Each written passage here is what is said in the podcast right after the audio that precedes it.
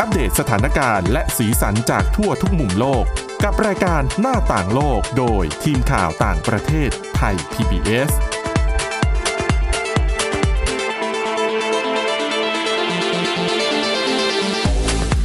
สวัสดีค่ะ ต้อนรับคุณผู้ฟังเข้าสู่รายการหน้าต่างโลกนะคะ มาอัปเดตเรื่องราวทั้งสถานการณ์แล้วก็สีสันจากทั่วทุกมุมโลกกับทีมข่าวต่างประเทศไทย PBS เช่นเคยค่ะ ติดตามฟังกันได้ผ่านทางพอดแคสต์นะคะ ค้นหาคำว่าหน้าต่างโลก หรือไปที่เว็บไซต์ www.thaipbspodcast.com นะคะ วันนี้อยู่กันกับคุณทิพย์ตะวันธีรนัยพงษ์และดิฉันวินิษฐาจิตกรีค่ะ สวัสดีค่ะ สวัสดีค่ะอ่าในส่วนของวันนี้สัปดาห์นี้ดีกว่า เป็นเรื่องที่จะไม่พูดถึงไม่ได้หนี่ไม่พ้นอัฟกานิสถานกับการถอนทัพที่เกิดขึ้น เรียกว่าปิดฉากสงคราม 20 ปีไปอย่างเป็นทางการ แต่ก่อนจะไปไกลตรงนู้นเอาใกล้ๆตัวก่อน เพราะว่าสัปดาห์นี้เนี่ย บ้านเราก็ผ่อนคลายมาตรการกลับมาเปิดร้านอาหารแล้ว ค่ะ ใน 20 กว่าจังหวัดเนาะ อ่ะ หลัก ๆ ก็คือกรุงเทพมหานครเนี่ยแหละ แล้วทีนี้มันก็เกิดคำถามเนาะในส่วนของประชาชนคนทั่วไปอย่างเราก็หนึ่งใจหนึ่งก็ดีใจ อืม ได้กลับไปใช้ชีวิตใกล้เคียงกว่าเดิมกว่าปกติ ค่ะ นิดนึง โอ้ยดิฉันนะเมื่อวานกลับบ้าน เป็นยังไงบ้าง รถติดค่ะคุณ ห้างใช่ไหม ใช่คือดิฉันอยู่กลางเมืองนิดนึงอะนะคะ เข้าไปในเมืองหน่อย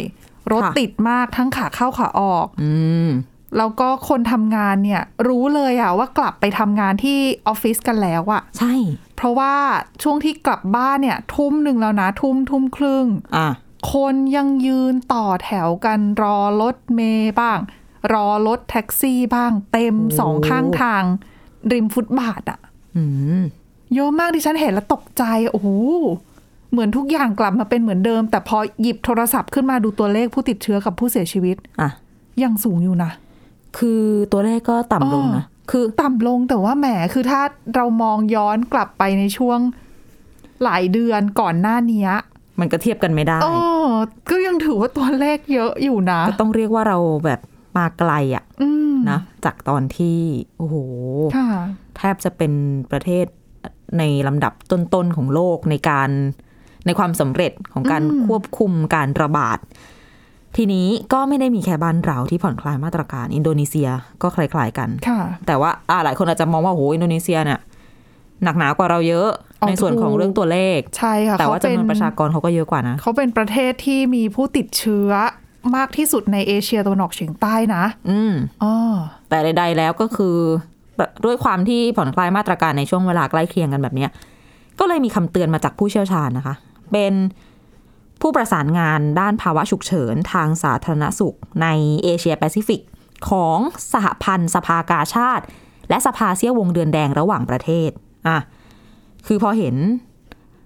เรียกว่าเรากับอินโดนีเซียเนี่ยเป็นเศรษฐกิจที่ใหญ่เกือบจะที่สุดแล้วล่ะ ในเอเชียตะวันออกเฉียงใต้ ผ่อนคลายมาตรการ เขาก็เลยเตือนเลยว่า ไม่แน่อีก คือคือไม่ได้บอกว่าเดือนหน้าอะไรอย่างนี้นะเขาบอกให้นับนับวันอะ อืม อีกไม่นานเนี่ยแหละ จะเห็นผู้ติดเชื้อเพิ่มขึ้น เพราะ ค่ะ อะไร เพราะว่าเราผ่อนคลายมาตรการป้องกันโรคเร็วเกินไป เนื่องจากหลายปัจจัยด้วยกันนะคะ อัตราการฉีดวัคซีนทั้งไทยทั้งอินโดนีเซียเนี่ยก็ยังน้อย ตรวจหาเชื้อก็ยังไม่เยอะพอ แล้วก็แน่นอนสำคัญที่สุดก็คือเจ้าเดลต้า ที่ระบาดง่ายระบาดเก่งเป็นปัจจัยสำคัญ แล้วเขาก็แสดงความกังวลเนี่ยแหละค่ะ อย่างเรื่องของการเปิดห้างที่เราเห็น โอ้โห คนไปควักไขว่เนี่ย อืม ก็เหมือนกับเปิดทั้งๆทที่ยังคุมการระบาดได้ไม่มากเท่าที่ควร โดยอันเนี้ยเขาไม่ได้ ไม่ได้ประเมินแบบส่วนๆนะ คือมันมีหลักเกณฑ์ขององค์การอนามัยโลก เขาตั้งเกณฑ์เอาไว้ว่าอ่ะมันจะมีหลายข้อด้วยกันแหละค่ะ จะเขียนเอาไว้ว่าอ่ะถ้ามีตัวชี้วัดแบบนี้แบบนี้นะ หมายความว่าประเทศนั้นๆ หรือพื้นที่นั้นๆ เนี่ย ถือว่าคุมโรคระบาดได้แล้ว แล้วหลักเกณฑ์หนึ่งที่เขาระบุไว้เนี่ย ก็คือถ้าตรวจหาเชื้อโควิด -19 เนี่ย ต้องเจอผลเป็นบวกไม่ถึง 5%เปอร์เซ็นต์ ก็คือ positivity rate นั่นแหละ ถูกต้อง ไม่ถึงห้าก็คือตรวจถ้าสมมติตรวจ 100 คน อ่า ต้องพบว่าติดเชื้อไม่ถึง 5 คน ถูกต้อง อืม แต่ สิ่งที่กำลังเกิดขึ้นอยู่ตอนนี้อย่างในอินโดนีเซียเนี่ย ผลตรวจเชื้อเป็นบวกเนี่ย12เปอร์เซ็น โอ้โหสูงนะ ยังไม่หมด บอกอินโดนีเซียสูงใช่ไหม ค่ะ ไทย 34เปอร์เซ็นต โอ้โห ไปไกลมากดิฉันก็เพิ่ง หนึ่งใน รู้ใน สาม ข้อมูลนี้ นะ เหมือนกัน อืมมันก็ไกลกว่าเกณฑ์ที่เขาตั้งไว้เยอะอยู่ ค่ะ นั่นแหละ แล้ว เราก็เลย คุณล ม อ องงว่า นึก อืม ติดเชื้อแล้วไม่ใช่แค่ติดเชื้อแล้วจบไง ถูก คือคนที่จะเข้าโรงพยาบาลอีกล่ะระบบสาธารณสุขอีกล่ะ นี่เรายังไม่ได้พูดถึงนะว่า ตรวจมากตรวจน้อย เอาถูกการเข้า ไม่ ถึ พ ง อ ยังไง อ้อ อืม เพราะว่าอ่าในทางปฏิบัติอย่างเราอยู่ในกรุงเทพมหานครอ่ะ ค่ะ ก็ค่อนข้างสะดวกแหละ เราเราตรวจง่ายเรามี ATK ด้วยไงแต่คุณล ใช่ องนึกอีก เจ็ดอีกจังหวัดต่างจังหวัดน่ะ เจ็ดสิบกว่าจังหวัด โอ้ ก็คงไม่ใช่ทุก เขาจะ ที่ที่สะดวก เขาจตรวจยังไงอ๋อ คือมันก็มีชุดตรวจขายแล้วแหละ แต่ดิฉั ก็ น ไม่ ว่า ใช่ อาจจะไม่แพร่หลายเหมือนในกรุงเทพไง แน่นอน หรือว่าเขาอาจอ่ะบ้านเราอาจจะโฟกัสว่าส่วนใหญ่การระบาดเนี่ยกระจุกตัว อยู่ในเมืองอยู่ในกรุงเทพอยู่ใน อ่า ปริมณฑล ค่ะ เออ ก็อาจจะเป็นได้อาจจะเป็นเหตุผลหนึ่งนะ แต่ว่าถ้าไม่ได้มีการตรวจอย่างเพียงพอเนี่ย บางทีเราก็ประเมินสถานการณ์ที่ถูกต้องไม่ค่อยได้ไง จริง อืม เรื่องวัคซีนก็เหมือนกัน ทั้งสองประเทศเนี่ย ทั้งไทย ทั้งอินโดนีเซียเนี่ยมีคนที่ฉีดวัคซีนเข็มแรกไปแล้วอะประมาณร้อยละสามสิบบวกลบนิดหน่อย ใกล้ๆกัน ก็น้อยนะ เพราะว่าหลายประเทศที่เขาบอกว่าอยากจะ เปิ เปิ ด ดประเทศหรือว่าผ่อนคลายมาตรการเนี่ยเขาเขามองกันที่แบบฉีดอย่างน้อยหนึ่งโดสเนี่ยต้องได้แบบหกสิบเจ็ดสิบเปอร์เซ็นต์นะ อืม แล้วถ้าครบ 2 โดสเนี่ย อินโดนีเซียมีร้อยละ 17 แต่ไทยเราเนี่ยร้อยละ 11 แล้วก็กระจุกตัวอยู่ในเมืองหลวงเมืองใหญ่นั่นแหละ ทีนี้ผู้เชี่ยวชาญที่เขาประเมินด้านเศรษฐกิจด้วยเนี่ยเขาก็บอกว่าเขาเข้าใจแหละ อืม ว่ามันต้องเปิด จริง มันปากท้อง แต่จะทำยังไงให้เปิดได้อย่างยั่งยืนแล้วไม่ใช่ว่าเปิดไปแล้วอีกแป๊บหนึ่ง ก็ต้องปิด ไม่ไหว ง แล้วต้องปิด อืม ทางออกอย่างเดียวเลยก็คือการฉีดวัคซีนนะคะ เร่งฉีดวัคซีนให้ได้ แล้วนั่นก็จะเป็นคำตอบของปัญหานี้ ซึ่งอ่ะเราก็อันนี้นำข้อมูลมาฝากกันนะคะ จากสำนักข่าวรอยเตอร์สมาฝากถึงผู้มีอำนาจ แต่สำหรับที่ออสเตรเลีย คือไปอ่านข่าวมาทางแพทยสมาคมออสเตรเลีย ค่ะ ออกมาบอกถึงแม้ว่า ฉีดวัคซีนไปเยอะเนี่ยก็ไม่ใช่ว่า จะมั่นใจได้นะ อืม เกี่ยวกับเรื่องของสถานการณ์โควิด -19 สำหรับที่ออสเตรเลียนะคะ เพราะว่าล่าสุดเนี่ยเขาออกมาเตือนว่า ระบบสาธารณสุขของออสเตรเลียเองเนี่ย ตอนนี้วิกฤตแล้วนะ เพราะว่าเหมือนกับเขาเขาใช้คำว่าติดบ่วง วัฏจักรวิกฤตแบบถาวรเลยอะ ฮะทำไมมัน คือ ฟัง เหมือน ดู มันฟังดูน่ากลัวมาก อ๋อ คือเขาบอกเหมือนกับ คือระบบสาธารณสุขกำลังจะล่มแล้ว เพราะว่าการติดเชื้อเนี่ย เพิ่มมากขึ้น มาตรการถ้าคลาย ถ้ายิ่งถ้ามีการผ่อนคลายมาตรการเนี่ย ค่ะ ก็จะยิ่งทำให้ระบบสาธารณสุขเนี่ย ล่มเร็วเท่านั้น อ่า เพราะว่าตอนเนี้ยคือก่อนหน้าเนี้ยอะแน่นอนว่าออสเตรเลียเขาเป็นหนึ่งในประเทศที่ประสบความสำเร็จในการควบคุมโควิด -19 เหมือนกันนะ ก็ทรงเดียวกับเราอะแหละ ใช่ ตัวเลขผู้ติดเชื้อก็แทบไม่มีนะคะ แล้วเขาก็ใช้เหมือนกับยุทธศาสตร์ ที่เรียกว่าดิฉันจำชื่อไม่ได้ zero covid มั้ง คือเหมือนกับไม่มีผู้ต้องไม่มีผู้ติดเชื้อโควิด -19 ค่ะ เออแต่ว่าพอช่วงที่ช่วงประมาณเดือนกรกฎาคมเนี่ยรัฐบาลเขาก็คือช่วงนั้นเนี่ยสถานการณ์ยังดีอยู่ อืม รัฐบาลก็ออกมาประกาศแผน 4 ข้อว่า นี่นะ เดี๋ยวเราจะทำอะไรบ้าง เพื่อที่ว่าจะอยู่ร่วมกับโควิด -19 อืม เออแต่ประกาศแผนเสร็จไม่นานปรากฏสายพันธุ์เดลต้าระบาดหนัก คราวนี้ระเบิดระเบ้อเลยตัวเลขเนี่ย ใช่ทำลายสถิติแบบอื้อหือทำลายคือทำสถิติสูงกว่านับตั้งแต่พบโควิด -19 ระบาดในออสเตรเลีย คือทุบสถิติแบบซ้ำแล้วซ้ำอีกอะ ใช่ แล้วก็โดยเฉพาะอะนะคะ ศูนย์กลางการแพร่ระบาดก็อยู่ในรัฐที่มีประชากรหนาแน่นที่สุดอย่างนิวเซาเวล ค่ะ แล้วตอนนี้เริ่มลุกลามไปรัฐอื่น เช่นวิกตอเรียเนี่ยก็มาละ อืม เออดังนั้นเนี่ยหลาย ๆ คนก็เลยมองว่าหุยอย่างนั้นแผนในเรื่องของการผ่อนคลายมาตรการเนี่ยควรชะลอไปไหม อ่ะ เพราะว่าจะมาเปิดแบบเดิมที่วางแผนว่าอยู่ร่วมกับโควิดเนี่ย ระบบสาธารณสุขเนี่ยของประเทศรับไม่ได้นะ รับไม่ไหวนะ อืม แล้วก็ที่สำคัญเนี่ยทางสมาคมแพทย์ของออสเตรเลียเนี่ยเขาก็มองด้วยว่าจริง ๆ รัฐบาลเนี่ยควรจัดเขาเรียกว่าจัดตั้งระบบการตรวจสอบขึ้นมาใหม่ ระบบตรวจสอบนี้คือระบบอะไร เป็นระบบตรวจสอบขีดความสามารถของเจ้าหน้าที่ แล้วก็บุคลากรทางการแพทย์ในโรงพยาบาล ค่ะ คือเขาบอกว่าตอนนี้ระบบที่มันใช้อยู่เนี่ยที่มีเนี่ยมันไม่ได้มีประสิทธิภาพขนาดที่จะมาดูแลแล้วก็ประเมินศักยภาพของเจ้าหน้าที่ในโรงพยาบาลได้ อืม เพราะว่าถ้าสมมุติว่าในท้ายที่สุดมีการผ่อนคลายมาตรการ หรือว่าสถานการณ์เนี่ยแย่ลงไปกว่านี้เนี่ย อืม แล้วทางการหน่วยงานที่เกี่ยวข้องหน่วยงานด้านสาธารณสุข ไม่ทราบขีดความสามารถของเจ้าหน้าที่ ประเมินสถานการณ์ไม่ได้ แล้วก็วางแผนการจัดการกับโควิด1 9ไม่ได้อีกเนี่ย อ่ะ เดี๋ยวมันจะยิ่งไปกันใหญ่ อืม แล้วก็ตัวตัวเลขของคนที่ฉีดวัคซีนในในออสเตรเลียเองเนี่ยก็แน่นอนว่า เหมือนหลาย ๆ ประเทศนะ คือฉีดคือเหมือนหลาย ๆ ประเทศที่ประสบความสำเร็จในการควบคุมโควิด -19 คือฉีดวัคซีนให้กับประชาชนเนี่ยไม่เยอะ ค่ะ เออถึงแม้ว่าช่วงนี้จะเร่งฉีดก็ตามเนี่ยก็หลาย ๆ รัฐเนี่ยยังไม่ค่อยคืบหน้าเท่าไหร่หลัก ๆ เนี่ยรัฐที่ประสบความสำเร็จที่สุดในออสเตรเลียตอนนี้ก็คือนิวเซาเวลนั่นแหละ ค่ะ เพราะเขาเร่งฉีดกันมาได้สักระยะหนึ่งแล้วนะคะ แล้วก็คาดว่าน่าจะเป็นรัฐแรกของประเทศที่จะฉีดวัคซีนเนี่ยได้เอ่อร้อยละ 80 ของประชากรในประมาณเดือน เดือนพฤศจิกายนอย่างเร็วที่สุด อืม ก็ยังอีกไกลอยู่ อืม เออเอาใจช่วยเขามีปัญหาคล้ายๆ เราเหมือนกันแหละ เรื่องการ ใช่ เลือกวัคซีนอ่ะ อ๋อใช่ใช่ อืมนะคะอ่ะมีเรื่องราวที่น่าสนใจให้คุณผู้ฟังมาฟังกันต่อในช่วงที่ 2 นะคะพักกันสักครู่ค่ะ หน้าต่างโลกโดยทีมข่าวต่างประเทศไทย PBS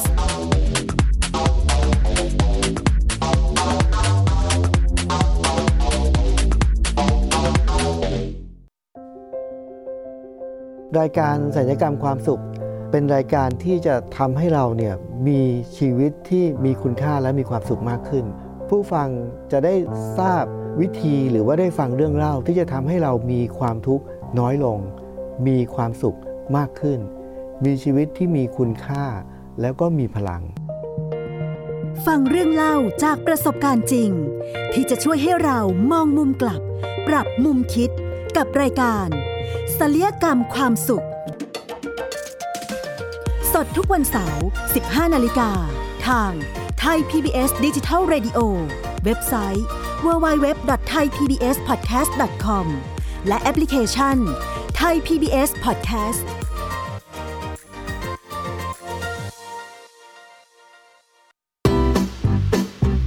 พบหลากหลายเรื่องราวตั้งแต่เรื่องเล็กจนถึงเรื่องใหญ่ กับนายแพทย์บัญชาพงษ์พาณิชย์ ผู้ที่จะพาคุณผู้ฟังเดินทางไปทั่ว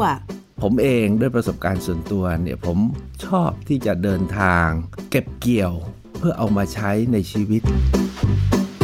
ท่องเที่ยวโลกภายนอก เพื่อเรียนรู้โลกด้านในของชีวิต ขณะเดียวกันเที่ยวมันก็ต้องมัน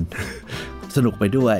ผ่อนคลายไปด้วย แต่ได้อะไรกลับมาด้วย เที่ยวมีเรื่องกับหมอบัญชา ทุกวันเสาร์ 15นาฬิกา30 นาทีถึง 16นาฬิกาและฟังอีกครั้งวันอาทิตย์ 18นาฬิกา30 นาทีถึง 19นาฬิกาทางเว็บไซต์ thaipbspodcast.com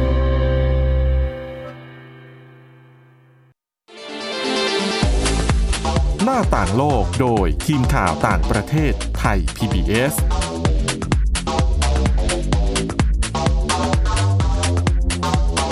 ตอนรับคุณผู้ฟังกลับเข้าสู่ช่วงที่ 2 ของรายการหน้าต่างโลกนะคะ เปลี่ยนแนวจากเรื่องโควิด -19 เนี่ย ไปตามเรื่องร้อนของสัปดาห์นี้ อืม หนีไม่พ้น ก็ อัฟกานิสถาน ใช่ เป็นเรื่องใหญ่ประเด็นใหญ่นะคะ ของโลกเลยล่ะ แล้วก็เป็นภาพประวัติศาสตร์เลยที่เกิดขึ้นนะนะคะ อย่างภาพที่ทหารอเมริกันก้าวเท้าขึ้นเครื่องบิน คนสุดท้ายใช่ไหม เออ บางคนเขาบอกว่าภาพนี่เหมือนกับหนังสยองขวัญน่ะ มันมันเป็นสีเขียวไง เออเขาใช้กล้อง ในวิชั่น เออก ล้องสำหรับเวลากลางคื ภพใน น เออในเวลากลางคืน อืม ก็จะเห็นแล้วก็ถ่ายออกมาก็เป็นแบบเขียวๆจริงๆ ไม่ เหมือ คุ น ณ ผีเหมือนเหมือนเหมือนผีจริง มันไม่ได้คือต้องบอกว่าการใช้สีเขียวอะ อ่ามั มันถูกเอาไปโยงกับ หนังผีเรื่องสยองขวัญซะจนมันกลายเป็นอะไรที่ฝังหัวเราไปแล้วไง เออไม่แต่ว่าหนังสยองขวัญเนี่ยบางทีเราก็จะเห็นแบบภาพอย่างนี้ใช่ไหม เราจะสังเกตไหมโทนของหนังสยองขวัญจะออกเขียวๆมุ่งๆแบบ มืด มันจะออกเขียวๆอ่ะ มันเป็นพิ้นสีเทคนิคการใช้ทำให้คนแบบหลอน ๆอ๋อคนก็เลยรู้สึกสี อ่านี้ นี้คือจับไปโยงกัน อ่าน นะคะอ่ะแต่ยังไงเนี่ยถึงจะดูหลอนๆ แต่ก็ถือว่าเป็นภาพประวัติศาสตร์นะ ค่ะ ทหารอเมริกันคนสุดท้ายที่ก้าวเท้าออกจากแผ่นดิน อัฟกานิสถานแล้วแน่นอนว่าอ่ะก็ทางฝั่งตอริบานก็เฉลิมฉลองชัยชนะกัน ค่ะ แต่หนึ่งปัญหาที่ตามมาแล้วเป็นคำถามสำคัญ ซึ่งจริงๆแล้วเนี่ย มีการพูดถึงกันมาตั้งแต่สหรัฐอเมริกาจะถอนทัพออกไปจากอัฟกานิสถานอีกก็คือเรื่องของสนามบิน ค่ะ เพราะถ้ามองเอาจริงๆในยสนามบินถือว่าเป็นพื้นที่เป็นช่องทางในการเดินทางที่สำคัญที่สุดนะคะสำหรับคนที่อยากจะเดินทางออกจากอัฟกานิสถาน แล้วก็เป็นช่องทางเชื่อมต่อกับโลกด้วย ใช่ แล้วมันไม่ใช่แค่นั้นมันเป็นเรื่องของภาพลักษณ์ของตอริบานด้วย อ๋อ คือเมื่อก่อนตอนที่ตอริบานปกครองอัฟกานิสถานก็คือเรียกได้ว่าง่ายๆ ปิดประเทศนั่นแหละ ก็ยี่สิบกว่าปีก่อน ใช่ก็คือคือถ้าให้มองแบบกว้างๆเลยนะ หมายถึงตอนนั้นไม่ไม่ให้บินพาณิชย์ถูกไหม จริง ๆ ตอนที่ฉันไม่แน่ใจนะ ว่าตอนนั้นน่ะมีการเดินทางหรือเปล่า แต่ด้วยความที่รัฐบาลที่ปกครองอัฟกานิสถานเป็นกลุ่มที่ทั่วโลกเอ่อหลายชาติประกาศว่าเป็นกลุ่มก่อการร้าย อืม อ่าเป็นกลุ่มอ่าพูดง่ายๆหัวรุนแรง ค่ะ มีการสู้รบ ดังนั้นการเดินทางเนี่ย ก็คงจะยากการเข้าไปเนี่ยยาก เหมือน แล้วก็อันตคราย ล้ายๆ ด้วย จะเรียกว่าโดนความบาดด้วยไหม ในช่วงนั้น อืมดิฉันไม่แน่ใจในเรื่องของ มาตร กา การ รออกมาตรการที่เป็นมาตรการจริง อืม ๆ แต่ว่าในเรื่องของการจำกัดสิทธิต่างๆ ของอัฟกานิสถานเนี่ยอาจจะมีบ้าง อืม ในช่วงนั้น ค่ะ เออซึ่งอ่ะแน่นอนว่าเรื่องของสนามบินเป็นภาพลักษณ์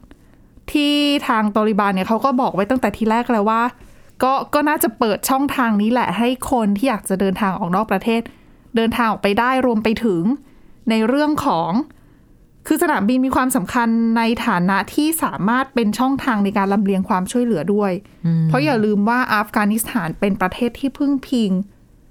รายได้พึ่งพิงความช่วยเหลือจากต่างชาติเยอะ อืม ดังนั้นเนี่ยทรัพยากรความช่วยเหลือต่างๆ ที่จะมาช่วยคนอัฟกันเนี่ยก็มาจากต่างประเทศ แล้วจะขนเข้ามายังไงล่ะในเมื่ออัฟกานิสถานเป็นประเทศที่ไม่ติดทะเล อืม เออ สนามบินนี่อย่างเดียวละอ๋ออีก ได้ ทีก็คือ ใช่ พรมแดน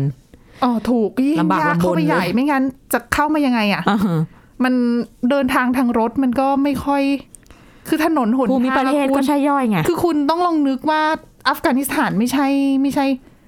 ไม่ใช่ภาคไม่ใช่บ้านเราภาคกลางอย่างเงี้ยที่ถนนก็ ไม่ใช่ เป็น แบ ป บ กติอ่ะ ที่ราบลุ่ม เอออา อันเขาเป็นหุบเขานะ ค่ะ เป็นภูเขาสูง อืม ถนนบางที่ก็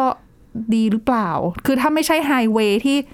ตัดสำหรับกองทัพเอาไว้ลำเลียงกำลังพล หรือว่าลำเลียงสินค้าอะไรเงี้ย ค่ะ ก็จะเป็นถนนเล็กๆ แคบๆ ก็เหมือนที่เราเห็น ถลูกลัง ภา บ้า พ ง คล้ายๆกับในภาพยนตร์นั่นแหละ เออ เออ แล้วบางทีก็ขึ้นเขาลงเขาอีกนะคะดังนั้นเนี่ยสนามบินสำคัญที่สุด แต่ใครจะมาดูแลสนามบิน เพราะว่าตอริบานเนี่ยอย่าลืมว่า เขาก็หายหน้าหายตา ไป 20 ปีนะ ค่ะ แล้วเขาไม่ได้เป็นกลุ่มคือเป็นกลุ่มที่จัดตั้งขึ้นมา เป็นกลุ่มนักรบ มีเล่นเรื่องการเมืองด้วย แต่ว่าอย่าลืมว่าเรื่องของการบริหารจัดการสนามบินเป็นเรื่องทางเทคนิค อืม เป็นเรื่องที่ต้องอาศัยการบริหารจัดการที่เป็นความรู้เฉพาะอะ ต้อง ต้องมี มี ทักษะ ผู้ที่มีความเชี่ยวชาญเฉพาะทาง ถูกต้องแล้วผู้ที่มีความเชี่ยวชาญอยู่เดิม ที่เป็นชาวอัฟกานดูแลสนามบิน ไป ใน หม อั ดแล้ว กานิสถาน ไปไหนเอ อ ไปแล้ว หนีไปแล้ว ใช่ อืม คือเจ้าหน้าที่เขาก็ไม่ได้อยู่ดังนั้นเขาบอกว่า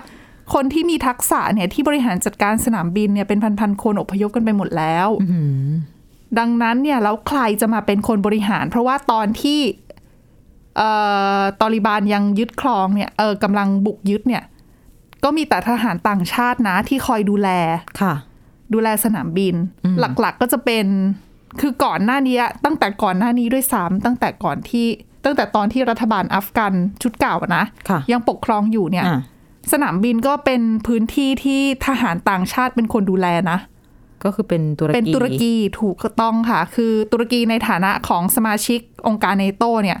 เขาก็รับผิดชอบดูแลสนามบิน ในการที่จะคอยรันสนามบินน่ะนะคะ มันก็มีปัจจัยหลายอย่างนะ ใช่ใช่ เรื่องเอาหลักๆที่รู้ก็คือแบบอย่าง air traffic controller อย่างเงี้ย